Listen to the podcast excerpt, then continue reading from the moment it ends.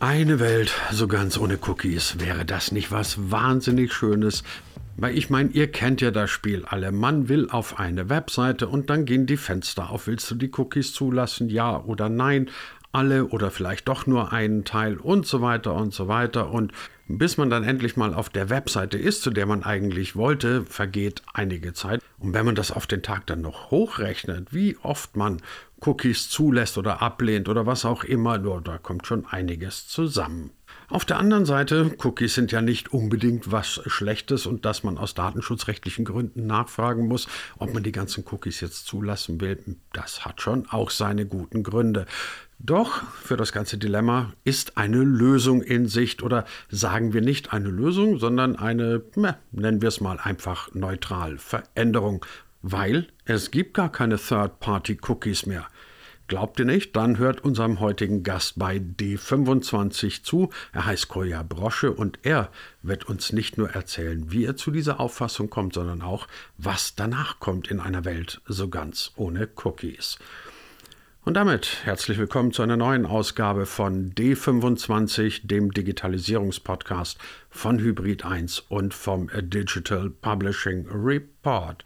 Es gibt uns ohne Cookies, aber dafür immer auf allen handelsüblichen guten Podcast-Plattformen, gelegentlich auch im YouTube-Kanal mit der einen oder anderen Folge und demnächst dann auch auf einer eigenen Webseite. Ich bin Christian Jakubetz und ich wünsche euch spannende 20 Minuten. Herr Brosche, ich meine, es gibt da Gott sei Dank noch andere Dinge, auch im neuen begonnenen Jahr als äh, diese Pandemie. Man kann auch über viele digitale und technische Themen reden. Eins davon ist äh, die Zukunft von Cookies. Ich habe jetzt zum Beispiel vor kurzem mal einen Vorstoß gelesen, ich glaube, er war von der CSU, die gesagt hat, also dieses Ganze, du musst dauernd zustimmen etc., das ist doch irgendwie alles sehr userunfreundlich und ähm, eigentlich liest sich doch eh keiner richtig durch. Kurz gefragt, wir sind eigentlich schon wieder mittendrin in einer kleinen Debatte über Third-Party-Cookies. Was denken Sie, was äh, wird die Zukunft mit sich bringen? Werden wir erleben, dass sie komplett rausfliegen, weil, also beziehungsweise ganzen Hinweise, werden wir gar keine Cookies mehr haben? Was denken Sie? Ja, es wird auf jeden Fall, also so viel steht fest, es wird auf jeden Fall eine, weiterhin Debatten dazu geben, nicht nur um die Cookie-Fenster. Ja, das ist ähm, für viele User momentan schwierig, ähm, da sich zurechtzufinden. Das ist äh, richtig. Ähm, ich glaube aber fest daran, dass ähm, wir über kurz oder lang Third-Party-Cookies wirklich komplett verlieren werden. Ähm, der große Anfang ist ja schon geschehen. Also Safari mit, äh, also von Apple, der, Server, der, der Browser äh, und Firefox von Mozilla blockieren ja schon seit einiger Zeit Third-Party-Cookies. Google hat mit Chrome angekündigt, Anfang letzten Jahres, ist jetzt genau ein Jahr her, dass die Ankündigung stattfand, dass sie auch zu Ende 2021 ähm, Third-Party-Cookies nicht mehr unterstützen werden. Das heißt, ich würde davon ausgehen, dass wir ähm, in absehbarer Zeit keine Third-Party-Cookies mehr haben werden. Das ist richtig. Ja. Was bedeutet denn das für beide Seiten? Also zum einen für mich als User, weil ich meine, Cookies sind ja nicht nur schlecht, sie bringen ja auch gute Sachen mit sich. Ähm, und was bedeutet das vor allem für diejenigen, die die Cookies setzen? Die machen das ja auch nicht nur aus Jux und Dollerei. Grundsätzlich sind, sind Cookies nicht schlecht, das ist definitiv, da haben Sie vollkommen recht. Sie wurden über die letzten Jahre dafür benutzt, dass man User ähm, identifizieren kann, dass man das Surfverhalten ähm, von, dem, von Usern entsprechend ähm, beobachten kann, um dann seine Seiten zu personalisieren. Ähm, Third-Party-Cookies werden auch dafür genutzt, dass ich, wenn ich ein Produkt in meinen äh, Einkaufskorb lege, in meiner E-Commerce-Plattform, dass mich der Browser, dass der Browser sich natürlich daran erinnert. Und ähm, das sind also hilfreiche und notwendige äh, Feature und Services, die Cookies vollbringen. Ähm, und deswegen, sie sind nicht schlecht. Ähm, und ähm, deswegen haben sie sehr, sehr viele Vorteile für den User auf der einen Seite, was das Surfverhalten angeht, was Features auf der, der Website angeht, ähm, was auch das Thema angeht, wie kann ich ähm, auf einem ähm, ähm, äh, ja, also bessere Identifikation für, für Publisher und für Werbetreibende natürlich auch wieder auszuspielen. Das heißt, dass ich ähm, in der Tat in der Lage bin, einem User, der ähm, sich für ein bestimmtes Produkt interessiert oder für ein bestimmtes Thema ähm, sich interessiert, dass natürlich auch ähm, relevante äh, Werbung ausgespielt werden kann. Das es sind alles positive Aspekte, die eigentlich Third-Party-Cookies ähm, in Vergangenheit auch da vollführt haben.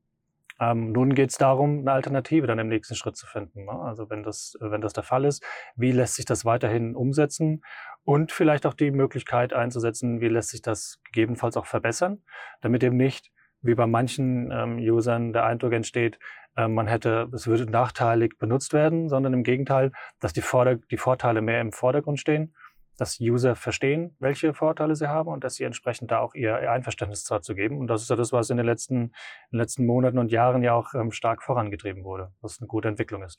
Jetzt reden wir doch mal von solchen Alternativen. Ich würde gerne eine Frage dazu stellen, für die Sie mich auch herzlich gerne auslachen dürfen, wegen erwiesener grenzenloser Naivität. Aber ich stelle sie trotzdem mal. Wäre es nicht eine Alternative, wenn man künftig einfach nur noch gute Third-Party-Cookies einsetzt, also die mir in meinem täglichen Surfen helfen? Der weiß, ah, das hattest du in deinem Warenkorb, du musst dich nicht dauernd irgendwo neu anmelden. Und all die schlechten Dinge von Cookies, die streicht man einfach raus. Ist wahrscheinlich ein völlig vertrottelter Gedanke, aber warum kann man sowas nicht machen? Im Gegenteil, es ist ein sehr guter Gedanke. Und ich glaube, das war auch mit ähm, der Hintergrund ähm, der Datenschutzgrundverordnung zu sagen, wie können wir da eine bessere Lösung finden, dass User verstehen, was da passiert, dass nichts ohne das Wissen des Users geschieht. Ähm, das führt ja dazu, dass ähm, wir ein Umdenken in der gesamten Industrie und Branche haben. Wie können wir ein Modell entwickeln, das mehr Transparenz bietet, mehr Datenschutz für den User dass der User auf der einen Seite versteht, was passiert, dass es ein Einverständnis gibt, was den Consent ja anbelangt, ähm, die komplette Steuerung, dann auch zu sagen, ich möchte nicht mehr, dass Informationen über mein Surfverhalten verarbeitet werden und für relevante Werbeausspielungen genutzt werden. Das ist ja in, im, im Grunde ist das ja der Fall. Das heißt, wenn man ähm, das über andere Technologien einsetzen kann, kein Third-Party-Cookie mehr, weil er auch einige Nachteile bietet, die ein stabilerer Identifier ähm, bietet, ähm, da kann ein Third-Party-Cookie einfach nicht mit, mit hinterher. Ähm, ansonsten ähm, ist das ähm, nicht naiv gedacht, im Gegenteil, es ist ein guter Gedanke. Und das ist letzten Endes auch die Entwicklung, auch die in LiveRamp mitgeht, einen Identifier zu entwickeln, der eben genau das tut, also den Consent des Nutzers in den Vordergrund steckt, ähm, sein, sein, ähm, sein, sein Einverständnis einholt, die Aufklärung, was da entsprechend passiert, damit trotz allem Werbetreibende in der Lage sind, ähm, Bestandskunden identifizieren zu können und mit relevanten Botschaften dann auch wieder zu konfrontieren, weil feststeht, insbesondere ähm, alle Content-Anbieter im, im, im Internet müssen sich auf irgendeine Art und Weise finanzieren und brauchen einen Weg. Und das ist Werbung auf der einen Seite. Auf der anderen Seite würde das für den User bedeuten, dass er für Content auf jeder Seite, ähm, auf die er kommt, gefragt wird ähm, oder nicht gefragt wird, sondern dass er erstmal bezahlen muss, ein Abo abschließen muss. Das wäre dann eine Alternative das könnte eine Alternative sein. Also nochmal etwas naiv oder pauschal gefragt. Ähm, wie groß ist der Anteil von Usern jetzt mal außerhalb unserer digitalen Blase, die sich wirklich mit der Problematik oder mit der Thematik Cookies beschäftigen, die dann auch wirklich äh, proaktiv sagen, okay, ich lasse nur die und die Cookies zu, die also statt alles zulassen tatsächlich sagen, Nein, ich suche mir jetzt ganz gezielt aus, ähm, welche Cookies oder was ich überhaupt zulasse. Kurz gesagt, wie groß darf realistischerweise oder sollte realistischerweise der Anteil des Users sein bei den Dingen, die er selber entscheidet? Und wie weit entwickelt man idealerweise eine Lösung, bei der man sagt, lass den User außen vor, wir machen das so userfreundlich wie möglich. Also geht das eine ohne das andere? Muss man den User unbedingt mit einbeziehen? Weil ich stelle mir das immer so vor, dass also meine Quote, meine Geschätze werden jetzt 97 Prozent. 97 Prozent sagen, ja, alles zustimmen, mach mal. Das ist wie bei den AGB, wo ich dann irgendwann meinen Haken hinmache, obwohl kein Mensch wirklich jemals AGB gelesen hat. Also wie kommt man aus dem Dilemma raus? Das ist in der Tat eine, eine große Hürde. Ähm, und es muss dort eine, eine ganz klare Verantwortung auch geben, wie informiere ich den User darüber. Ähm, und Sie haben vollkommen recht, so wie das Thema AGBs von den wenigsten gelesen werden, ähm, werden auch in, das hat jetzt auch eine Studie herausgefunden, ähm, dass sie nicht nur die Cookie-Banner störend empfinden, sondern jetzt die meisten sie auch gar nicht wirklich durchlesen und voreingestellt dann allem zustimmen. Ich glaube, oder wir sind der Meinung, es ist unglaublich wichtig und es geht nicht, ohne den User zu informieren und einen Consent einzuholen, allein von der Gesetzgebung her und auch aus ethischen Gründen, um dem User auch klar zu machen, diesen, diesen, diesen Austausch, du bekommst etwas dafür. Es ist nicht, dass man über, äh, über eine Ausspielen oder hinter einem Rücken Informationen sammeln, darum geht es nicht, sondern es geht auch darum, dem User klar zu machen, ähm, dass es, wie gesagt, einen, einen Werteaustausch gibt. Ich kann Content, ich kann einen Service, ich kann ein Produkt ähm, genießen. Ähm, und ich bringe mal das Beispiel an, ähm, äh, jetzt von, von Streaming-Anbietern zum Beispiel, wenn ich die Möglichkeit habe, ähm, über ein, äh, ein Device einen, äh, einen, einen Film oder eine Serie anfangen zu, anfangen zu sehen und über ein zweites oder ein drittes Endgerät dann den nächsten Schritt zu machen, also weiterzuschauen, dann muss ich dem Anbieter die Möglichkeit geben, dass er mich in irgendeiner Form identifizieren kann. Ähm, das bedeutet auch im nächsten Schritt, dass ich darüber, äh, das über Werbung natürlich wieder finanziere ähm, und auch die Möglichkeit gebe, relevante Kommunikation ausspielen zu können. Ähm, ich glaube, das ist, das ist ähm, unabdingbar. Das, das wird auf jeden Fall so bleiben. Es muss in jedem Fall aber vereinfacht werden, damit dem, dem User verständlich ist, was da passiert. Und wenn man mit Konsumenten spricht, ähm, über diesen, über diesen Werteaustausch, über die Möglichkeit, du kannst Services kostenfrei nutzen, Apps nutzen, Websites nutzen, äh, Features nutzen. Und ich glaube, da ist es ganz, ganz wichtig, dass man dem Nutzer klar macht, was sind die Vorteile, was, was welches, welchen Mehrwert bringt es dir, das zu tun. Ähm, und im Umkehrschluss, was bist du, ähm, was bist du bereit dafür zu bezahlen? Also gibt es ja Websites, die sagen, du kannst für den Content bezahlen, bitte hier Kreditkarteninformationen angeben oder du musst uns die Möglichkeit geben, unsere Bewerbung zu finanzieren und dann lass uns doch bitte versuchen, die relevante Informationen zu geben. Und aus Gesprächen, vielen Gesprächen, die wir auch mit, mit äh, Privatkonsumenten führen, ähm, ist, ist unsere Erfahrung, dass viele dann sagen, ja, natürlich, dann möchte ich auch bitte Informationen haben, die für mich relevant sind und nicht für äh, komplett andere Altersklassen oder sonstige äh, Bereiche. Wenn wir mal bei Ihrer Prognose bleiben, dass der Third-Party-Cookie mittelfristig wegfallen wird, was würde das denn bedeuten für Werbetreibende, aber eben auch für Publisher? Ähm, was machen die dann konkret? Ja, konkret heißt das für, für Publisher, dass sie ein größeres Problem haben, ihr Inventar zu monetarisieren. Wie ich eben schon gesagt hatte, sie müssen sich über Werbung finanzieren, weil der User einfach über die letzten Jahre gelernt hat, dass er scheinbar nichts bezahlen muss für Content. Ähm, das heißt, sie müssen sich weiterhin über Werbung finanzieren. Und wenn Sie User nicht mehr zielgerichtet ansprechen können, verliert das natürlich das Interesse oder ein größeres Interesse von, von Werbetreibenden, die natürlich nicht mehr bereit sind, auch den gleichen Preis zu bezahlen. Das sehen wir aktuell schon, dass Publisher über Firefox und Safari, wo sie also nicht mehr über Third-Party-Cookie-User identifizieren können, dass sie da schon deutlich, äh, deutliche Umsatzeinbußen auch sehen. Ähm, bei Chrome ist es momentan noch nicht der Fall. Da werden momentan auch äh, noch aktuell Cookies ja akzeptiert, Third-Party-Cookies. Ähm, das wird aber perspektivisch sich auch verändern. Dann würde es also einen massiven, würde es einen massiven Einbruch für Publisher geben. Für Advertiser heißt das ganz klar, die in den, in den letzten Jahren ja auch sehr stark investiert haben in die Nutzung von ihren First-Party-Daten, äh, auch in eine technische Infrastruktur, in eine Identity-Strategie investiert haben, um dann wirklich ähm, User, äh, Bestandskunden besser anzusprechen, in ähm, relevante Informationen zu geben, wenn sie die Website besuchen, dass sie schon erkennen, welche User das ist, welches Produkt er benutzt und darauf aufbauend eine Kommunikation zu geben. Ähm, das würde ohne einen stabilen Identifier, würde das nicht funktionieren. Also sprich, wenn wir morgen den Third-Party-Cookie verlieren würden und noch es keine Alternative gäbe, dann würde das alles nicht mehr möglich sein. Es würde also auf werbetreibenden Seite ähm, problematisch sein, genauso wie oder insbesondere auch für, für Publisher. Stichwort Identity. Was steckt denn da eigentlich genau dahinter und welche Perspektive haben Sie bei LiveRamp drauf? Weil ich meine, Identity klingt erstmal sehr hübsch, aber dann sitze ich da und frage mich, was ist das? Ja, äh, Meine digitale Identität. Ja, das ist eine gute, gute Frage und es ist auch wichtig, dass man das thematisiert, weil vielen ist das in der Tat auch nicht ganz klar, was alles dahinter steckt, beziehungsweise für viele ist das lediglich ein Identifier. Ähm, ein, eine Identity-Lösung ist im, im ersten Schritt ähm, und das ist so die, die Basis, eine, eine, ein Ersatz für einen Third-Party-Cookie. Ein Third-Party-Cookie ist nichts anderes als eine Art von Identifier, ähm, in der Form nicht so stabil, weil er gerätebezogen ist. Das heißt, ein Cookie, der auf meinem, äh, auf meinem Laptop ist, kann ähm, sich, äh, ist nur über ein kompliziertes Matching-Verfahren äh, mit meinem Smartphone oder mit meinem Tablet oder mit meinem Smart TV ähm, kombinierbar. Ähm, wenn ich jetzt einen, ähm, einen stabileren Identifier habe, wie ein LiveRamp ähm, den Identity Link entwickelt hat, ähm, sind wir also in der Lage, ähm, geräteübergreifend einen, einen Personenbezug herzustellen, also einen echten People-Based Graph ermöglichen zu können, der im nächsten Schritt auch echtes People-Based Marketing ermöglicht. Und dann wären wir da, dass wir ähm, äh, nicht also den, diesen, diesen speziellen Case haben, dass ein User sagt, ich werde ständig mit, äh, mit Werbung äh, bombardiert von Produkten, die ich mir angesehen habe, obwohl ich sie schon längst gekauft habe. Was meistens daran liegt, dass es auf, auf einem Gerät angesehen wurde und auf einem anderen Produkt gekauft wurde und dass da einfach dieser Connect nicht wirklich hergestellt wurde. Und das ist das, was im ersten Schritt ähm, eine Identity-Lösung macht, also einen, einen Identifier zu schaffen, der ähm, einen, einen pseudonymisierten Personenbezug herstellen kann. Ähm, was darüber hinaus aber auch noch in dem Thema Identity drinsteckt, ist natürlich viel, viel mehr. Das geht in den Bereich kanalübergreifend, ähm, deviceübergreifend, ähm, produktübergreifend, auch vielerorts einsetzbar für Werbetreibende.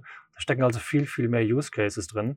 Allein auch das Thema Measurement Analytics, was momentan sehr, sehr stark Third-Party-Cookie abhängig ist, lässt sich über einen Identifier, also das Reporting, natürlich wesentlich besser äh, mit einer höheren Qualität auch wieder abbilden. Da steckt also viel, viel mehr Potenzial drin, ähm, dass die meisten ähm, momentan schon beginnen zu verstehen und da auch sehr, ähm, äh, sehr intensiv an den Themen arbeiten, wie lässt sich eine Identity-Strategie in das Unternehmen integrieren, um dann auch wirklich immer auf Basis des Konsens des Nutzers, ansonsten wird keine Identity erstellt.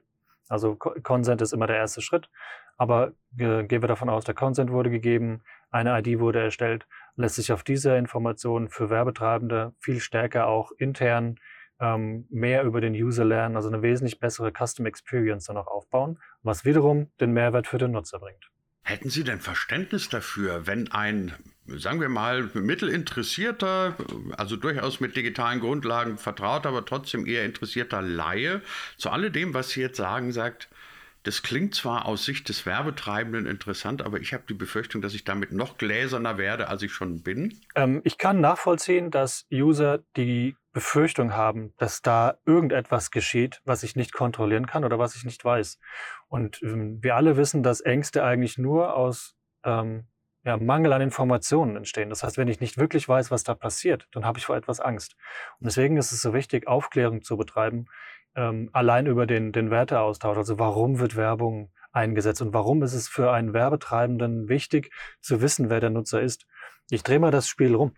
Also wenn ich einem User sage, ähm, wenn du bei der Hotline anrufst, ähm, wenn ein Produkt nicht funktioniert und die wissen sofort, um welches Produkt es geht, wie lange hast du das schon und was wird wahrscheinlich das Problem sein und wir haben schon einen Lösungsvorschlag für sie, dann wird er viel schneller zu einem ähm, Ergebnis kommen ähm, und eine Empfehlung bekommen oder auch gleich eine Lösung angeboten bekommen.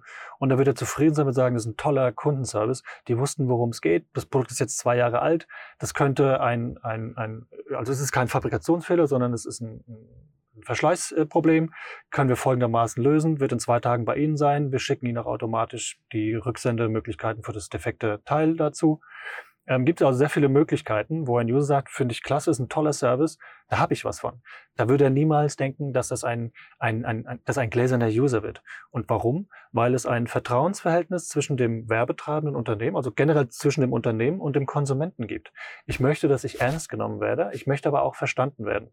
Und wenn ich der Meinung bin, dass ich mit diesem Unternehmen, von dem ich ein Produkt bezogen habe, mit dem ich meine Informationen über das Produkt teile, der Meinung bin, dass sie auch verantwortungsbewusst damit umgehen. Das heißt, die Daten nicht mit, mit jedem x-beliebigen teilen. Dann habe ich, ähm, sehe ich den Vorteil und habe damit auch weniger Probleme und im nächsten Schritt natürlich auch weniger den Gedanken, dass ich ein gläserner Konsument werde. Es hängt also alles damit zusammen, wie transparent und offen gehen Unternehmen und erzählen Werbetreibende genauso wie Publisher dazu, wie, wie transparent und offen gehen Sie mit dem Thema um? Was passiert? Welche Informationen werden überhaupt ähm, erhoben und gespeichert? Und da fängt es bei den meisten ja an, dass man denkt, alles wird ähm, äh, gespeichert, alles wird erhoben und alles wird mit jedem geteilt. Und das ist ja dank auch der ähm, strengen Datenschutzgesetze, ähm, ähm, die wir hier auch haben, ist das ein reguliertes Thema. Das heißt, das ist in dieser, in dieser Form gar nicht, nicht möglich. Das Thema Transparenz ist natürlich total wichtig, spannend, interessant, keine Frage. Was ich mir bei der ganzen Geschichte aber wieder denke, ist, da sind wir wieder so ein bisschen bei dem AGB-Phänomen. Ähm, wenn man den User zu viel, also selbst wenn es gut gemeint ist, wenn man ihm zu viel erklärt, steigt er aus, weil er sagt, verstehe ich nicht. Kann man nicht einfach sagen, wir machen so ein, so ein Too Long Didn't Read vor alle AGBs und vor alle ähm, künftigen Identifier, dass man sagt, hier ist die Zusammenfassung und wenn du es präziser wissen willst, liest dir ganz durch? Oder ist das jetzt wieder sehr naiv? ich würde nicht sagen naiv. Es ist, ein, es ist ein hübscher Gedanke und es ist ein guter Gedanke. Die Problematik besteht dabei, dass sich manche hinsetzen und lesen 48 Seiten AGBs und andere schauen sich nicht mal an. Ähm, und das beides ist nicht optimal. Ähm, also natürlich ist es optimal, wenn man sie 48 Seiten durchlesen will, aber man wird nicht schlauer dadurch. Das muss also eine Vereinfachung geben. Also wie kann ich vereinfacht ausdrücken, was ich hier tue und aus welchem Grund? Und dafür wurde ja auch das TCF-Framework geschaffen, dass also wirklich klar gemacht wird, was gibt es für Purposes, also für Gründe, warum werden welche Informationen gesammelt, für welche Zwecke. das ist noch nicht optimal. Und ich glaube, es wird, man wird da auch eine nächste Evolutionsstufe ähm, da natürlich bekommen, ähm, weil es momentan auch dazu führt, dass, ähm, dass viele sie nach wie vor nicht durchlesen und nicht verstehen, was da passiert. Es ist natürlich ein komplexes Thema, aber ich finde, oder wir sind der Meinung, es ist wichtig, dem User ähm, transparent zu sagen, welche Informationen werden warum gespeichert. Und wenn ich das in einem, in einem Gespräch kann, dann muss ich auch in der Lage sein, ähm, das äh, schriftlich klar zu machen, aus welchem Grund und zu, welchen, zu welchem Zweck werden welche Informationen auch mit wem geteilt. Weil, wenn man ähm, in einem persönlichen Gespräch sich darüber austauscht, so wie wir uns jetzt darüber austauschen, welche, welche Zwecke hat es für mich oder welchen Mehrwert habe ich als User. Ich habe jetzt noch, also ganz wenige User, müsste ich jetzt genau nachdenken, User, die sagen, ich möchte das trotzdem nicht, sondern eigentlich alle sagen, ja, das wäre gut, das würde mir viel Zeit sparen, in irgendwelchen Hotlines zu hängen, irgendwelchen Chats, die dreiviertel Stunden gehen und dann sowieso nicht zu einem Ziel führen. Also warum kann es nicht gut sein, so dass ich, dass sie wissen, was ich will? Und das ist, ähm, das bedingt auf der einen Seite, dass ein User sich mit dem Thema auseinandersetzt, definitiv keine 48 Seiten AGBs lesen. Es kann aber nicht einfach sein, hier akzeptieren, das wird schon passen. Also es muss eine Form von offenem ähm, Dialog geben, damit dieser Konsens auch einfach ähm, klar ist, was, was passiert dort. Dieses Verständnis muss klar sein. Und das hängt natürlich mit Vertrauen zusammen. Und dieses Vertrauen muss aufgebaut werden. Und das kann nur durch alle Beteiligten auch geschehen, indem sie offen, transparent kon äh, ähm, ähm, kommunizieren, welche, welche Daten sie zu welchem Zweck auch ähm, speichern und ob sie sie oder weitergeben oder ob sie sie nicht weitergeben. Das ist ein ganz, ganz wichtiges äh, Merkmal für den Konsumenten, um da dieses Vertrauen einfach zu fassen. Herr Brosche, ganz zum Schluss dieser neuen Ausgabe von D25. D25 heißt so, weil das D sowohl für Deutschland als auch für digital stehen kann. 25 fast selbsterklärend steht für die Jahreszahl. Wenn wir also jetzt auf Deutschland digital 25 ein bisschen vorausschauen, gerade bei dem Thema, über das Sie jetzt gerade gesprochen haben, was denken Sie, wo werden wir dann stehen? Sein. Also der Third-Party-Cookie, wenn ich sie richtig verstehe, ist dann Geschichte, an denen sich nur noch die Älteren erinnern werden können. Ist dann im Idealfall das Vertrauensverhältnis zwischen Werbetreibenden, Publishern und Usern so groß, dass sie alles nur noch gute Freunde sind. Was meinen Sie? Was ist Ihre Idee für D25? Das klingt nach einer schönen, heilen Welt. Das wäre natürlich wünschenswert. Ähm, ich glaube nicht, dass wir genau da hinkommen werden. Ich, äh, ich bin der Meinung, es wird immer, es gibt, wird immer äh, eine, eine Zahl User geben, die nicht damit einverstanden sind, die das per se ablehnen. Ähm, das heißt, es muss auch Alternativen finden, gegeben, äh, gefunden werden. Wie, wie kann ich ähm, als Publisher trotzdem mein Inventar monetarisieren, ohne dass ein User auf der einen Seite Geld dafür, äh, bereit dafür Geld äh, zu bezahlen, ähm, noch sich über Werbung zu finanzieren. Das heißt, da muss es Alternativen geben, die eben in keine ähm, personalisierte User Experience gehen.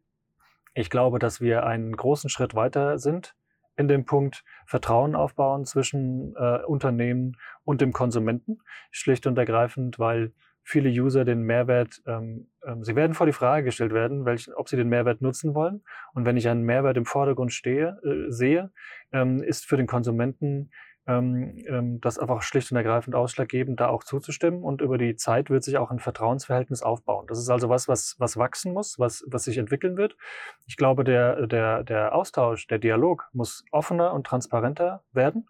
Das, das wird er auch ganz klar werden, weil es ähm, ähm, ich will nicht sagen, keine Alternative gibt. Die Alternativen sind lange nicht so gut wie ähm, das über diesen Weg ähm, zu steuern. Deswegen wird es ähm, ganz sicher einen offenen Dialog geben. User werden es verstehen. Nicht alle, es werden auch einige ablehnen. Dafür wird es Alternativen geben, wie, äh, wie Werbetreibende trotz allem kommunizieren können eben in keiner ähm, so relevanten äh, Umgebung. Nichtsdestotrotz werden wir einen großen Schritt in diese Richtung kommen werden. Und insbesondere das Thema einer digitalen Identität, was über das Thema Werbung ja deutlich hinausgeht, werden wir uns äh, insbesondere in Deutschland ja auch massiv momentan weiterentwickeln ähm, was in Richtung ähm, digitale Personalausweise geht. Also wie kann ich da wirklich echte digitale Services, die jetzt darüber hinausgehen, ob ich ein Produkt gekauft habe oder nicht. Ich glaube, in diese Richtung wird in den nächsten ja, vier Jahren noch einiges jetzt auch passieren. Da ist eine ganze, ganze Menge Dynamik momentan auch im Markt zu sehen. Sagt unser Gast in der neuen Ausgabe von D25, Kolja Brosche. Herr Brosche, ganz herzlichen Dank dafür. Vielen Dank, Herr Jakobetz.